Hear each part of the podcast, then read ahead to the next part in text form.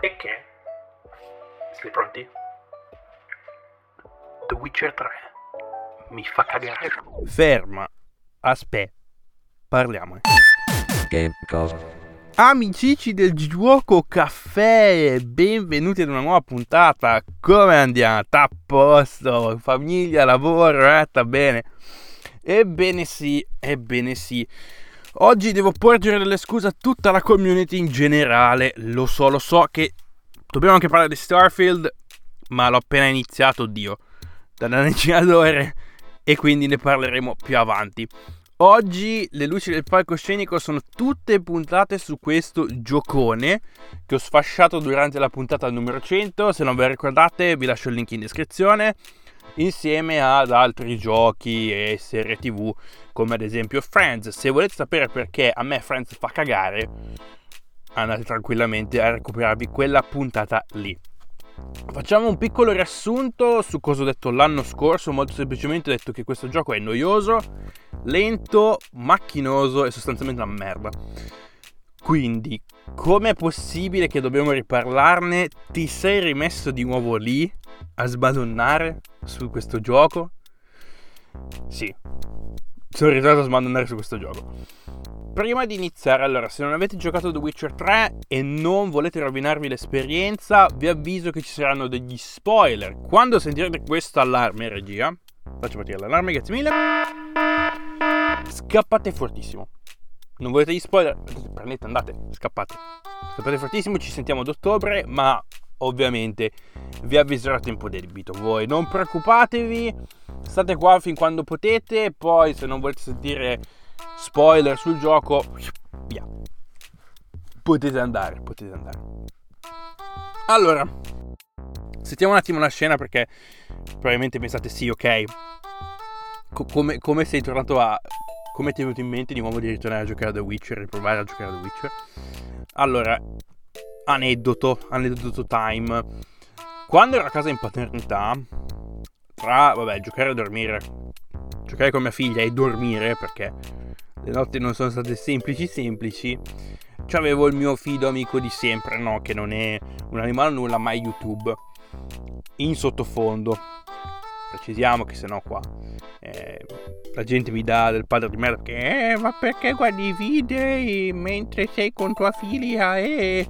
Allora, uno, il video comunque YouTube in generale ce l'ho sempre in sottofondo, sottofondo, quindi non è che ci presto tutta attenzione, ok?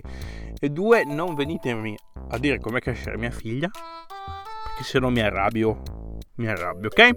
Benissimo, tangente a parte, ero a casa in paternità tra il classico loop temporale che è lo stare in paternità perché effettivamente ogni giorno è sostanzialmente uguale, identico all'altro, ogni tanto effettivamente perdi la, la, concezione del tempo, uh, mi parte in autoplay questo video di un canale inglese, di questo canale inglese che si chiama Wisefish, che vi straconsiglio tra l'altro se vi interessano la loro di giochi come Fallout, The Elder Scrolls, Cyberpunk 2077, tra l'altro ha fatto un mega video di oltre due ore dove spiega l'intera timeline dell'universo di Cyberpunk dalla fine, da metà 800 fino al 2077 sostanzialmente ed è un gioiellino di video Uh, se capite bene l'inglese, se masticate in inglese, ovviamente ve lo lascio sotto in descrizione perché è veramente una bomba.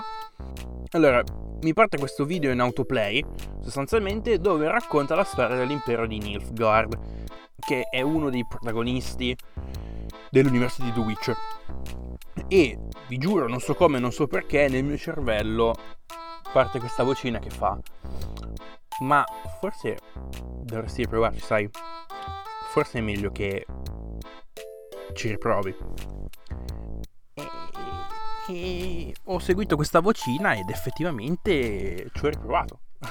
Ci ho riprovato ed è stata secondo me stata una buona idea. Allora, il piano era questo. Era di scaricarlo prima sul mio computer, dove gioco di solito il computer uh, grande di casa mia, e scaricarlo sia sul mio computer grande che sul deck. Perché al- oltre al fatto che è stato uno dei primi giochi quando lo Steam Deck fu rilasciato, che appunto era confermato uh, compatibile con, uh, con uh, l'handheld di Valve, sostanzialmente. quindi avevo anche questa idea che comunque l'ottimizzazione era fatta bene, era comunque uno dei titoli più giocabili sullo Steam Deck. E un'altra cosa che ho fatto è che sullo Steam Deck avevo soltanto quello, non avevo altri giochi.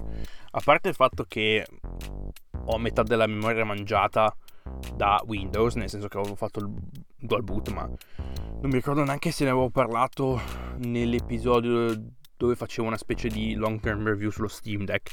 Poi vado a vedere se lo trovo, lo lascio in descrizione come al solito.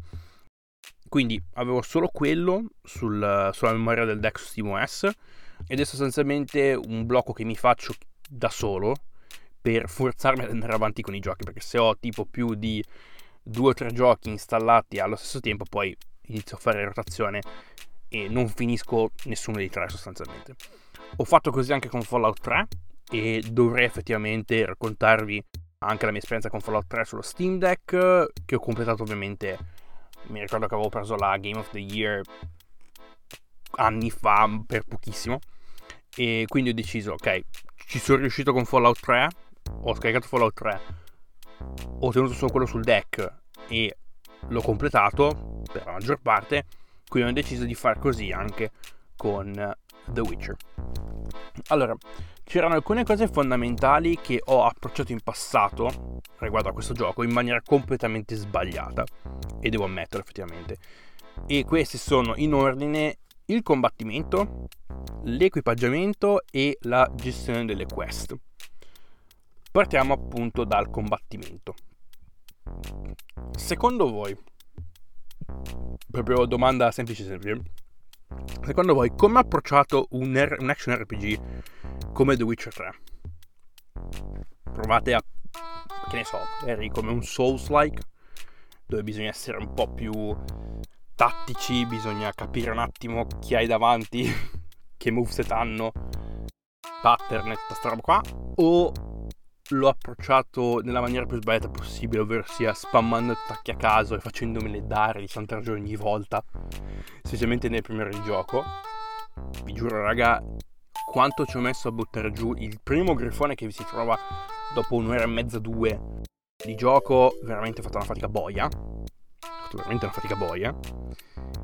E quindi la prima cosa che ho sbagliato appunto è come approcciare il combattimento. Allora, cara testa di cazzo, questo è rivolto a me stesso, non stai giocando a Diablo 3 e non puoi spammare attacchi di continuo senza aspettarti alcuna conseguenza. Se non avete mai giocato a Diablo 3, sembra effettivamente che tu non debba mai difendere perché è un continuo spammare attacchi a caso, landano comunque e quindi vai avanti tranquillo. Il combattimento in The Witcher 3 deve essere approcciato con un po' più di strategia e lo dice anche il gioco, te lo dice anche il gioco dei caricamenti e anche credo nel tutorial all'inizio proprio nei primi minuti.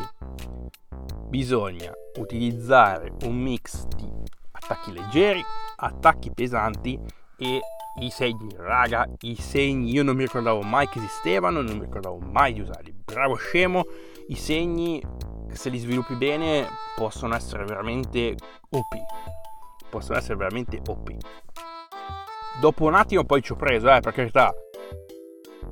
Vedi cosa hai davanti, provi inizi un paio di attacchi, quando attaccano vai di roll, riattacchi di nuovo, magari un segno, qualche schivata, qualche roll e così via. Poi tutto è diventato molto più godibile. Poi, poi alla fine quando inizi a vedere che le creature che ti trovano davanti sono quasi più o meno sempre le stesse, poi comunque inizi a capire che uh, hanno un moveset tutto loro, se lo conosci già poi pattern li conosci bene, quindi è molto più facile. È molto più facile poi eh, continuare ad andare avanti in questo gioco sostanzialmente. Oddio, allora ogni tanto finivo anche per spammare attacchi, ma era proprio quando avevo dormito pochissimo, quindi arrivavo a fine giornata, mi mettevo lì ad andare avanti in The Witcher e non ci pensavo, quindi spammavo completamente a caso. Ogni tanto capita per carità, abbiamo tutte le giornate in cui siamo stanchi e non pensiamo a quello che stiamo facendo. Quindi non credo sia così preoccupante. Poi, come ho già detto prima, tutti i nemici hanno dei pattern d'attacco, che siano i drowners o che siano i mostri peggiori sostanzialmente. Uh, quindi dopo un attimo che te li trovi davanti riesci effettivamente a capire quando iniziano a ripetere uh, il loro moveset. E quindi trovi la maniera più efficace di buttarli giù sostanzialmente. Un'altra figata che ho cui ho preso la mano sostanzialmente un po' più tardi nel gioco è il bestiario perché ti aiuta a capire effettivamente i punti deboli di alcune creature. In fondo c'è l'immagine, se avete in mente, se avete bene presente come funziona il bestiario in The Witcher 3, dove hai a sinistra l'elenco delle creature, a destra c'è un paragrafo dove ti, ti spiega sostanzialmente la creatura e in basso c'è, in mezzo c'è la foto della creatura e in basso c'è sostanzialmente una guida, non una guida, ma sostanzialmente ci sono tutti i oggetti che puoi utilizzare o i segni a cui sono più deboli. I loro punti deboli sostanzialmente dal punto di vista dei segni, magari gli oli, queste cose qua. Quindi il bestiario è molto importante per capire effettivamente cosa hai davanti e come buttarlo giù nella maniera più efficiente possibile. Infatti mi ha aiutato un sacco a capire i punti deboli di alcune creature e anche i contratti mi hanno fatto capire alcune cose riguardo altre creature, come ad esempio i vampiri. I vampiri sono molto difficili. Cioè, non dico che siano molto difficili, però sono delle creature piuttosto ostiche, quindi bisogna stare molto attenti a come gestire i vampiri, siano gli Ekimaras o altri tipi di vampiri. Che poi è anche interessante la, la rappresentazione dei vampiri in The Witcher, perché non, non è la rappresentazione classica di un vampiro. Se avete giocato ai titoli, se avete altri libri, se avete visto la serie, probabilmente capite effettivamente di cosa sto parlando. Se no, andatevi a vedere perché sono anche un esempio di art direction molto particolare, devo essere sincero. Parlando di combattimento, bisogna anche vedere un attimo l'equipaggiamento. Cioè, allora, ho iniziato a giocare ad un, R- un, action RPG open world e me ne sono completamente sbattuto dell'inventario. Quindi spade, armature e tutte ste robe. Quando ci ho provato anni fa, cioè, cazzo a cazzo che muori. Se non fai danno, sotto spawn non fa danno. Hai un'armatura di merda, ti pigli sette volte tanto di danno quando ti beccano all'inizio del gioco e tu non hai mai cambiato l'armatura, non hai mai cambiato la tua spada, non hai cambiato un cazzo, ovvio che è un boccrepi. Cioè, esiste un inventario, usalo. Oltretutto, l'equipaggiamento è un ottimo modo per fare qualche soldo extra, perché se trovi una spada rara che magari ti ha fatto un, un fabbro, per dire, che è molto rara, però magari tu hai una spada che ha delle statistiche ancora più alte, tu ok, magari la vuoi tenere perché è una spada rara, però io di solito facevo, recuperavo la roba, la vendevo per farmi qualche centinaio di corone extra sostanzialmente. La vendi effettivamente, puoi anche smantellarla, però non è proprio la cosa migliore, cioè non è proprio la, la fine migliore per queste, um, per queste armi e queste armature. Preferisco venderle, onestamente. Quindi ti puoi anche, che ne so, smantellandolo magari ti recuperi anche qualche materiale raro per fare armature o spade più potenti. C'è anche sempre quello uh, come, co- come via, possiamo dire. Infatti ho recuperato un sacco di roba figa durante il mio playthrough, anche se ho tipo 20.000 spade che ho nella stash che devo vendere, solo che ogni spada pesa abbastanza... pesa un po', e quindi devo tipo recuperarne 3 o 4, andare a venderle, tornare indietro, recuperare 4 e ne ho tipo 15-16, non ho voglia sostanzialmente, però la mia idea era quella, recupero luto il più possibile, recupero quello che trovo, vado a vendere e mi faccio i soldi o addirittura vado anche a smantellare in modo da poter recuperare dei materiali per magari fare qualche armatura da vendere, non lo so, sostanzialmente è un po' un casino, però ci sono mo- tanti modi per utilizzare il tuo equipaggiamento o ciò che trovi effettivamente all'interno del gioco a tuo favore, che sia l'utilizzarlo o meno, che sia anche il venderlo o meno, effettivamente. Infatti, ad esempio, avevo recuperato un set di armatura fighissimo, che adesso non mi ricordo più il nome, però è molto particolare perché si nota effettivamente l'ispirazione per, questa, per questo set.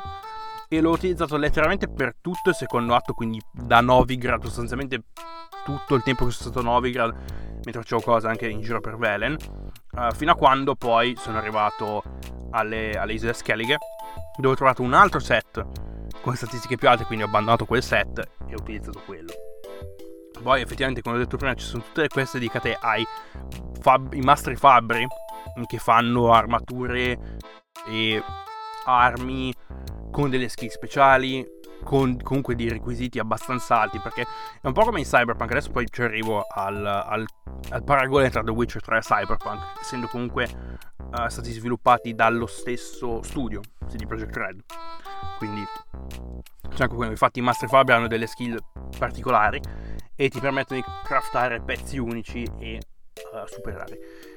E appunto questi fabbri hanno tutta una loro, una loro questline. E parlando di quest, la domanda per chi magari inizia a giocare a The Witcher 3 e non lo sa, il livellare, cioè come cazzo si livella in questo gioco?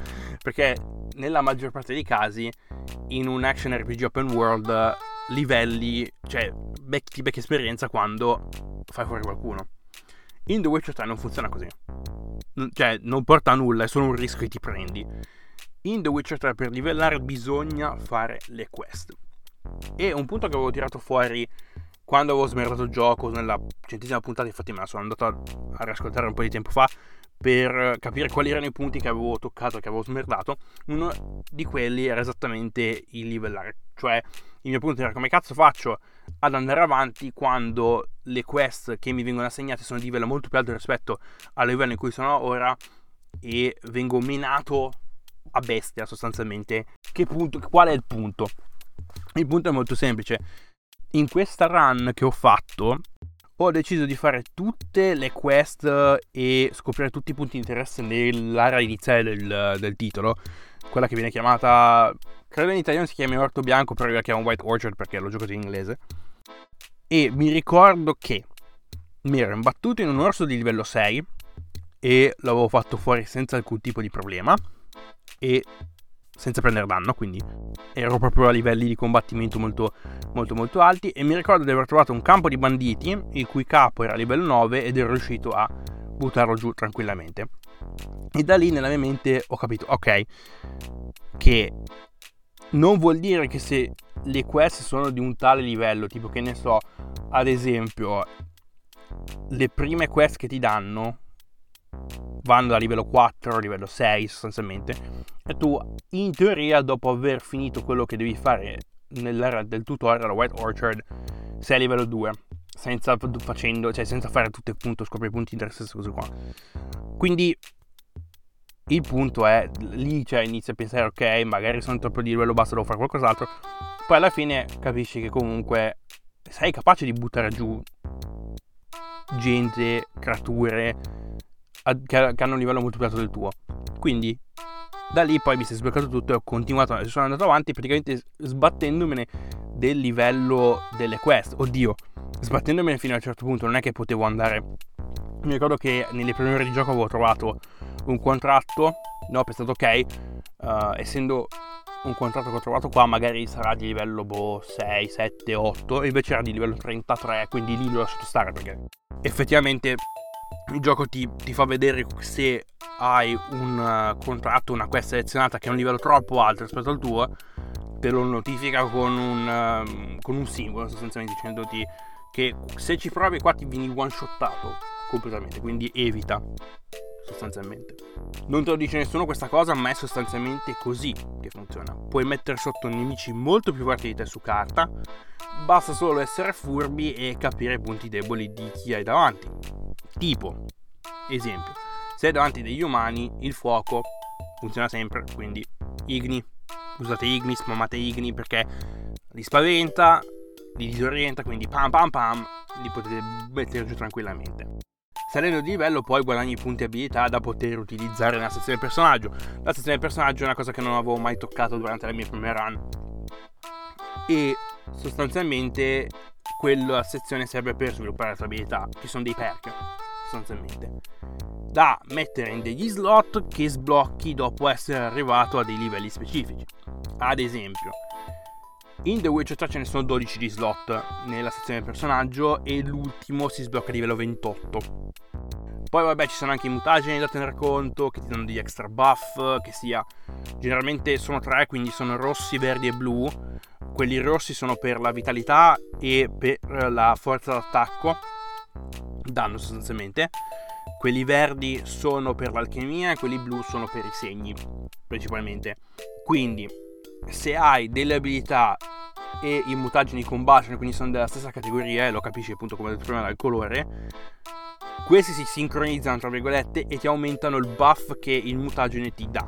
Ad esempio, ho tre abilità combattimento connesse ad un mutagene rosso che ti può dare, che so, 5% in più di vita, di vitalità, o 5% in più di danno base.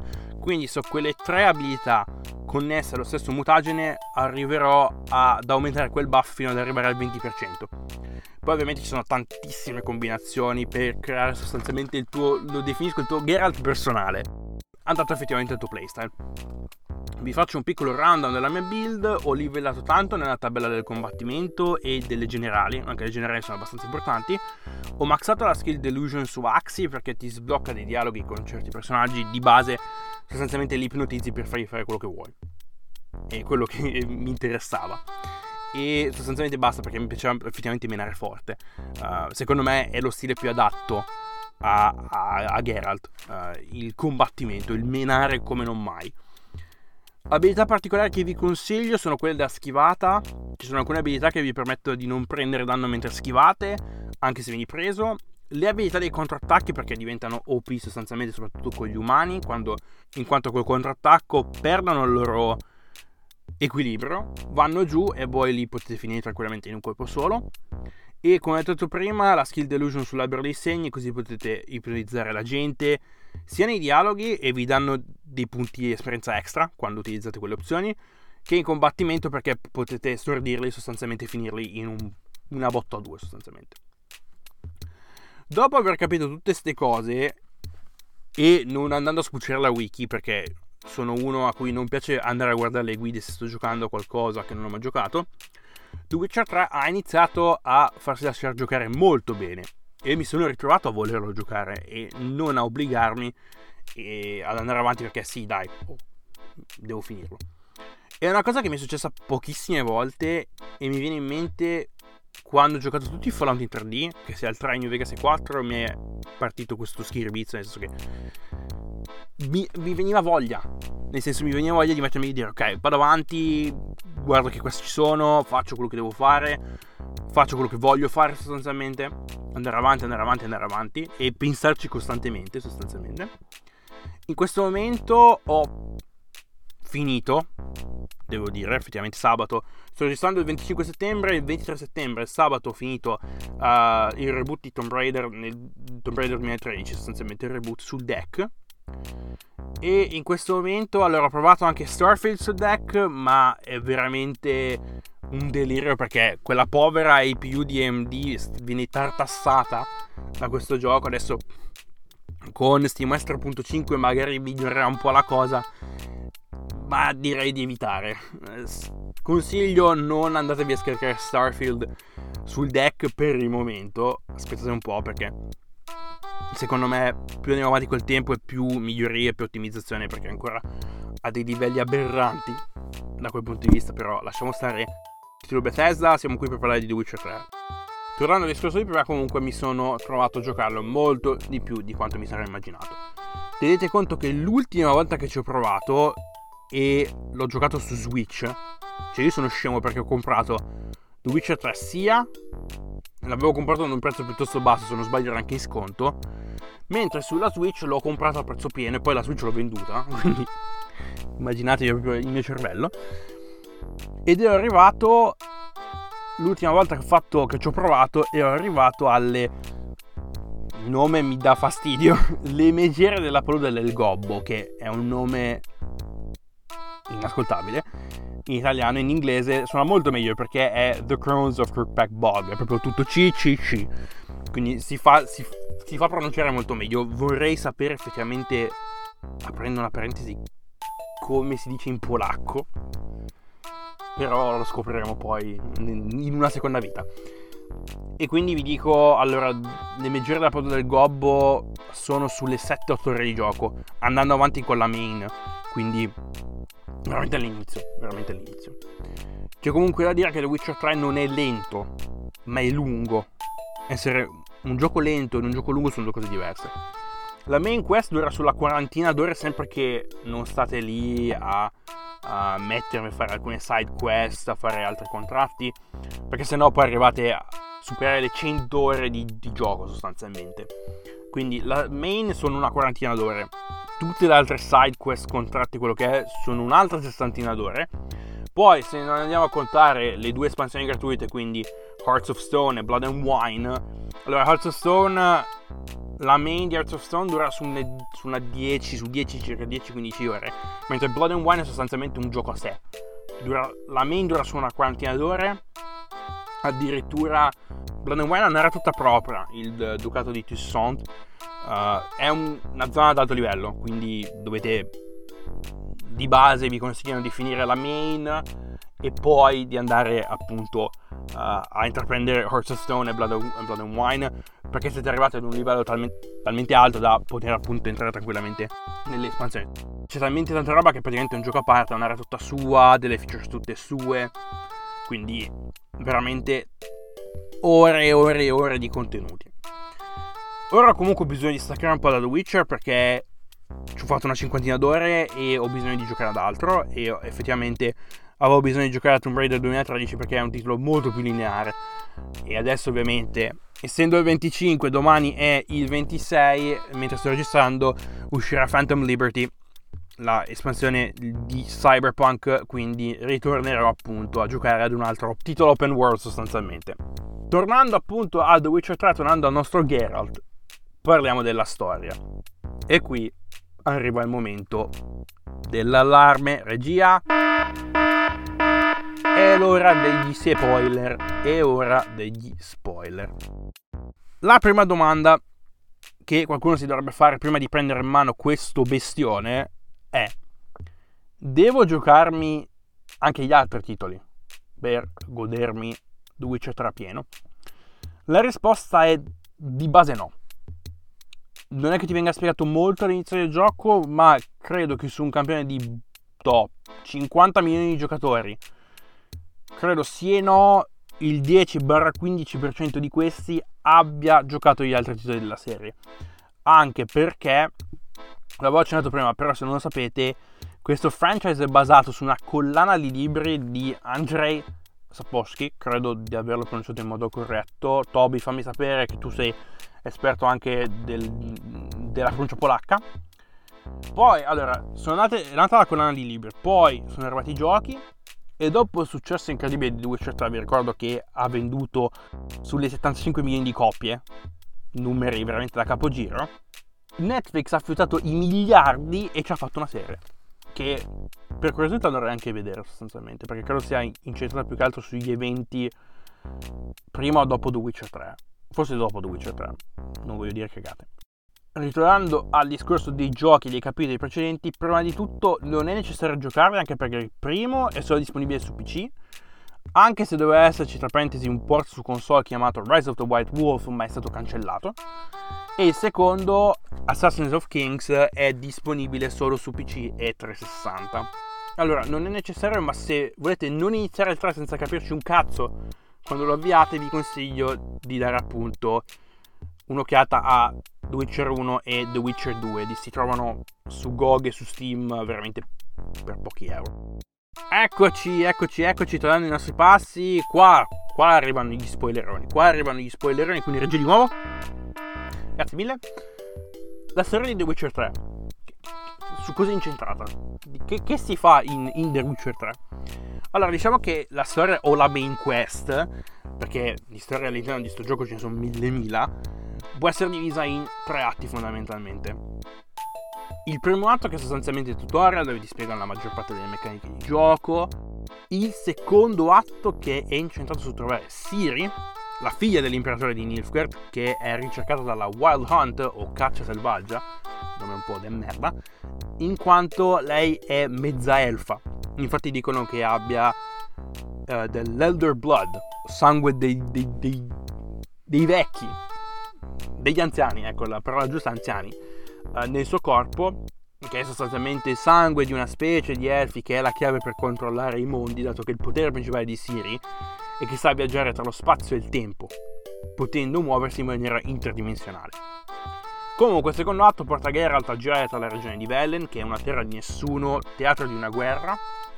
La città di Novigrad, che è la capitale di Velen, controllata dalla Chiesa del Fuoco Eterno, che ha messo in atto una vera e propria caccia alle streghe, quindi ci sono rovine nelle piazze, un po' di casino, e l'arcipelago delle isole Skellige, dove c'è un cambio di potere in quanto lo Jarl, che è, per chi non lo sapesse, lo Jarl è il re nella terminologia eh, nordica, ci è crepato. Tra l'altro, devo aprire una parentesi, le isole Skellige mi hanno ricordato tantissimo Skyrim.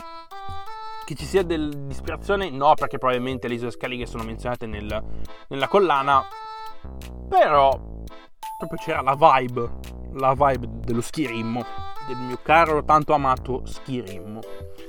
Ovviamente da buon RPG puoi mettere lo zampino in tutte queste storie, quindi puoi appoggiare uno dei due candidati al trono di Skellige, puoi infiltrarti nell'underworld criminale di Novigrad per scoprire un plot per un colpo di stato, puoi decidere se partecipare a questo tentativo o startene da parte.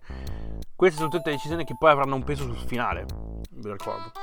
Finale, finale poi ci arriviamo.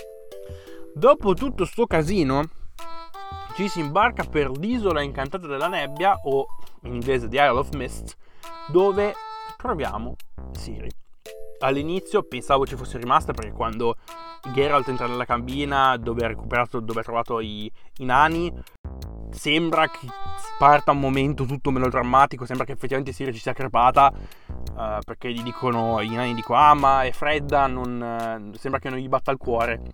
Poi quando finisce questo cutscene vedi che sono tutti e due vivi vedi che si reviva, poi ti viene in mente, ah sì, essendo una Witcher, essendo stata uh, mutata in, in, uno strigo, o in questo caso una strega, può ridurre il suo battito cardiaco praticamente fino a rasentarlo a zero. Entra nelle farlo sostanzialmente, un po' come, come gli orsi. Da qui poi inizia il terzo atto, la battaglia di Kaer il quartiere generale degli strighi della scuola dei lupi. Anche perché, tra parentesi, la, la Wild Hunt sa che Sir si muove. Hanno loro hanno controllo non dico che hanno controllo, ma sanno effettivamente se si muove o meno. Quindi il, il problema nella, nella, storia era: ah, ma se andiamo a prenderla, poi arriva la Wild Hunt e Geralt ha detto: boh, ci prepariamo. Capito, no? Dove Vesemir, che è il maestro di Geralt e Siri, ci crepa, viene fatto fuori, da lì poi la musica cambia. L'obiettivo ora è fermare la Wild Hunt, facendo fuori i pesci grossi del clan. Quindi inizia tutta una fase di preparativi per questo mega, super mega battaglione epico per finire sto casino una volta per tutte. Solo che dopo aver fatto fuori il grande capo, Eredin, il grande capo della Wild Hunt, si ricapisce che perché tutto questo possa finire, bisogna spezzare la maledizione del cosiddetto White Frost. Una maledizione che causerà un'era glaciale che distruggerà il mondo. Ed è qui che la main finisce. Allora, ovviamente il finale è diverso più o meno per tutti, contate che ci sono 36 variazioni in base a tutte le scelte fatte durante il gioco, ma le scelte più importanti avvengono in alcuni dialoghi con Siri che non vi sto a dire, perché saranno quelle decisioni che influenzeranno se Siri riuscirà a spezzare le maledizioni e a sopravvivere all'interno del White Frost. Nel mio finale Siri è diventata ufficialmente una strega, all'inizio, visto che il prologo inizia nel palazzo imperiale a Visima, Visima è la capitale dell'impero di Nilfgaard sostanzialmente, va dall'imperatore ad informarlo che sua figlia c'è rimasta. Poi va a recuperare una spada la cui incisione è legata soprattutto a Siri e quindi ci ho pensato no, cioè dai, non dimmi che tutto sto bordello, andare a far fuori la Wild Hunt, andare a chiudere sto cerchio del White Frost e poi ci crepa. Eh, dai, maledetti. Poi invece vengo a scoprire che sta roba è tutta una copertura e che Siri adesso va in giro a fare mostre perché le piace così. Se ne è battuta del papà imperatore. Bravissimo, fatto bene, fai quello che vuoi. Ovviamente ci sono altri tre finali importanti, nel senso dipendente dalle decisioni che fa in questi dialoghi molto, molto importanti. Uno, Siri diventa imperatrice di Nilfgaard. O 2. Ci muore mentre cerca di spezzare la maledizione del White Frost. O 3, che è il peggiore, sia Geralt ci rimangono. Proprio così. E, e, e, questi diciamo che sono i quattro finali importanti. Poi il resto dipende sempre appunto da tutte le scelte che hai fatto durante, durante il gioco, molto molto molto semplicemente. Fortunatamente facendo queste scelte che ho fatto sono riuscito a completare la main e posso continuare dopo la main, quindi praticamente non devo fare un altro salvataggio per iniziare uh, i DLC. E appunto da lì ho continuato e ho iniziato Hearts of Stone, poi mi sono fermato. Sono abbastanza sicuro che piano piano lo riprenderò in mano nei prossimi mesi, ma al momento diciamo che basta così. Toccando un attimo le storielle che ruotano attorno al nostro strigo Geralt, poi c'è tutta la tiritera tra Yennefer e Triss. Sto triangolo che puoi gestire un po' come ti pare, puoi dedicarti solamente a una o all'altra o ad entrambe. Ricordatevi solo che la merda viene sempre a galla.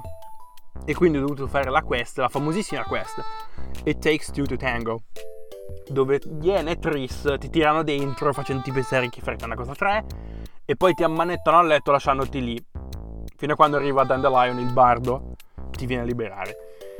Io ho fatto quello perché secondo me è quello che avrebbe fatto Geralt. Se l'hai meritato? Sì. C'è anche da aggiungere che questo gioco ha dei contenuti sessuali piuttosto marcati. Quindi aspettatevi scene di sesso che ho visto e sono piuttosto cringe. Purtroppo è così. Eh, il sesso nei videogiochi, nel senso le scene di sesso nei videogiochi che mi piacciono saranno comunque cringe. Sono cringe e rimarranno cringe per un po' di tempo. Ora è il momento di passare alla roba tecnica. La roba tecnica CIO è il comparto tecnico. Devo essere sincero, ho avuto più problemi con The Witcher 3 dal punto di vista tecnico che con Cyberpunk. Principalmente e specialmente sullo Steam Deck, perché mi capitava di avere dei freeze che portavano a crashare il gioco. Ma questo solo sul deck, non so perché. E sulla mia rig principale, sul mio computer principale, non ho avuto alcun tipo di problema. Una cosa che ho apprezzato delle impostazioni grafiche è che c'è un preset apposta per lo Steam Deck, che è sostanzialmente il minimo del minimo per quanto riguarda i vari settaggi. Dal punto di vista delle prestazioni, nonostante i vari freeze, sul deck girava praticamente a 60 fps per la maggior parte del tempo, mentre ho riscontrato dei cali, soprattutto a Novigrad, essendo una città piuttosto grande, tanta geometria sostanzialmente. Dove appunto il frame rate si aggirava sui 40 fps di media nelle vie più folate e come ho detto prima appunto con più geometrie. Eh, infatti Novigrad è pieno, infatti la conta poligonale per Novigrad sia molto alta, quindi il deck faceva un po' fatica a stare dietro a tutto questo. Sul mio PC invece rimane fermo, immobile ai 60 ad ultra senza ray tracing. Se lo attivo non li mantiene, però rimane comunque giocabile anche dal punto di vista grafico. Non ho notato tutta questa differenza nell'illuminazione, soprattutto negli ambienti esterni, quindi il ray tracing per me non è una cosa necessaria. Devo comunque spezzare una lancia a favore di CD Projekt Red perché il supporto che hanno offerto per The Witcher 3 è esemplare un gioco vecchio di 8 anni che continua a ricevere aggiornamenti rendendolo compatibile con le più svariate tecnologie. Parliamo di ray tracing, c'è il DLSS, ci sono vari hotfix, aggiornamenti che eh, non solo vengono apportati su PC ma anche sulle console e su tutte le altre piattaforme perché The Witcher 3 è uscito sostanzialmente per tutto per le console di vecchia nuova generazione per la Switch è disponibile sullo Steam Deck in maniera verificata quindi tanta roba e stiamo parlando, non stiamo parlando di un live service, di un gioco live service come vi posso dire, boh, adesso mi viene in mente Fallout 76, ma stiamo parlando di un gioco single player senza alcun tipo di funzionalità online. Di 9 anni fa, 8 anni fa sostanzialmente. Se tutti gli studio fossero così, raga, veramente il mondo del gaming sarebbe anni luce, sarebbe anni luce avanti rispetto a dove siamo adesso. Oltretutto non c'è solo lo supporto da parte degli sviluppatori, ma anche dalla parte della community, perché la scena modding non sarà così vasta come i titoli Bethesda, ma sul Nexus possiamo trovare moltissime mods di tutti i tipi per creare praticamente la vostra versione ideale del gioco. E comunque CD Projekt aveva rilasciato anche il Wolven Kit, che è sostanzialmente una, una risorsa per i modders, per appunto moddare eh, aggiungere features e contenuti all'interno del gioco, molto semplicemente.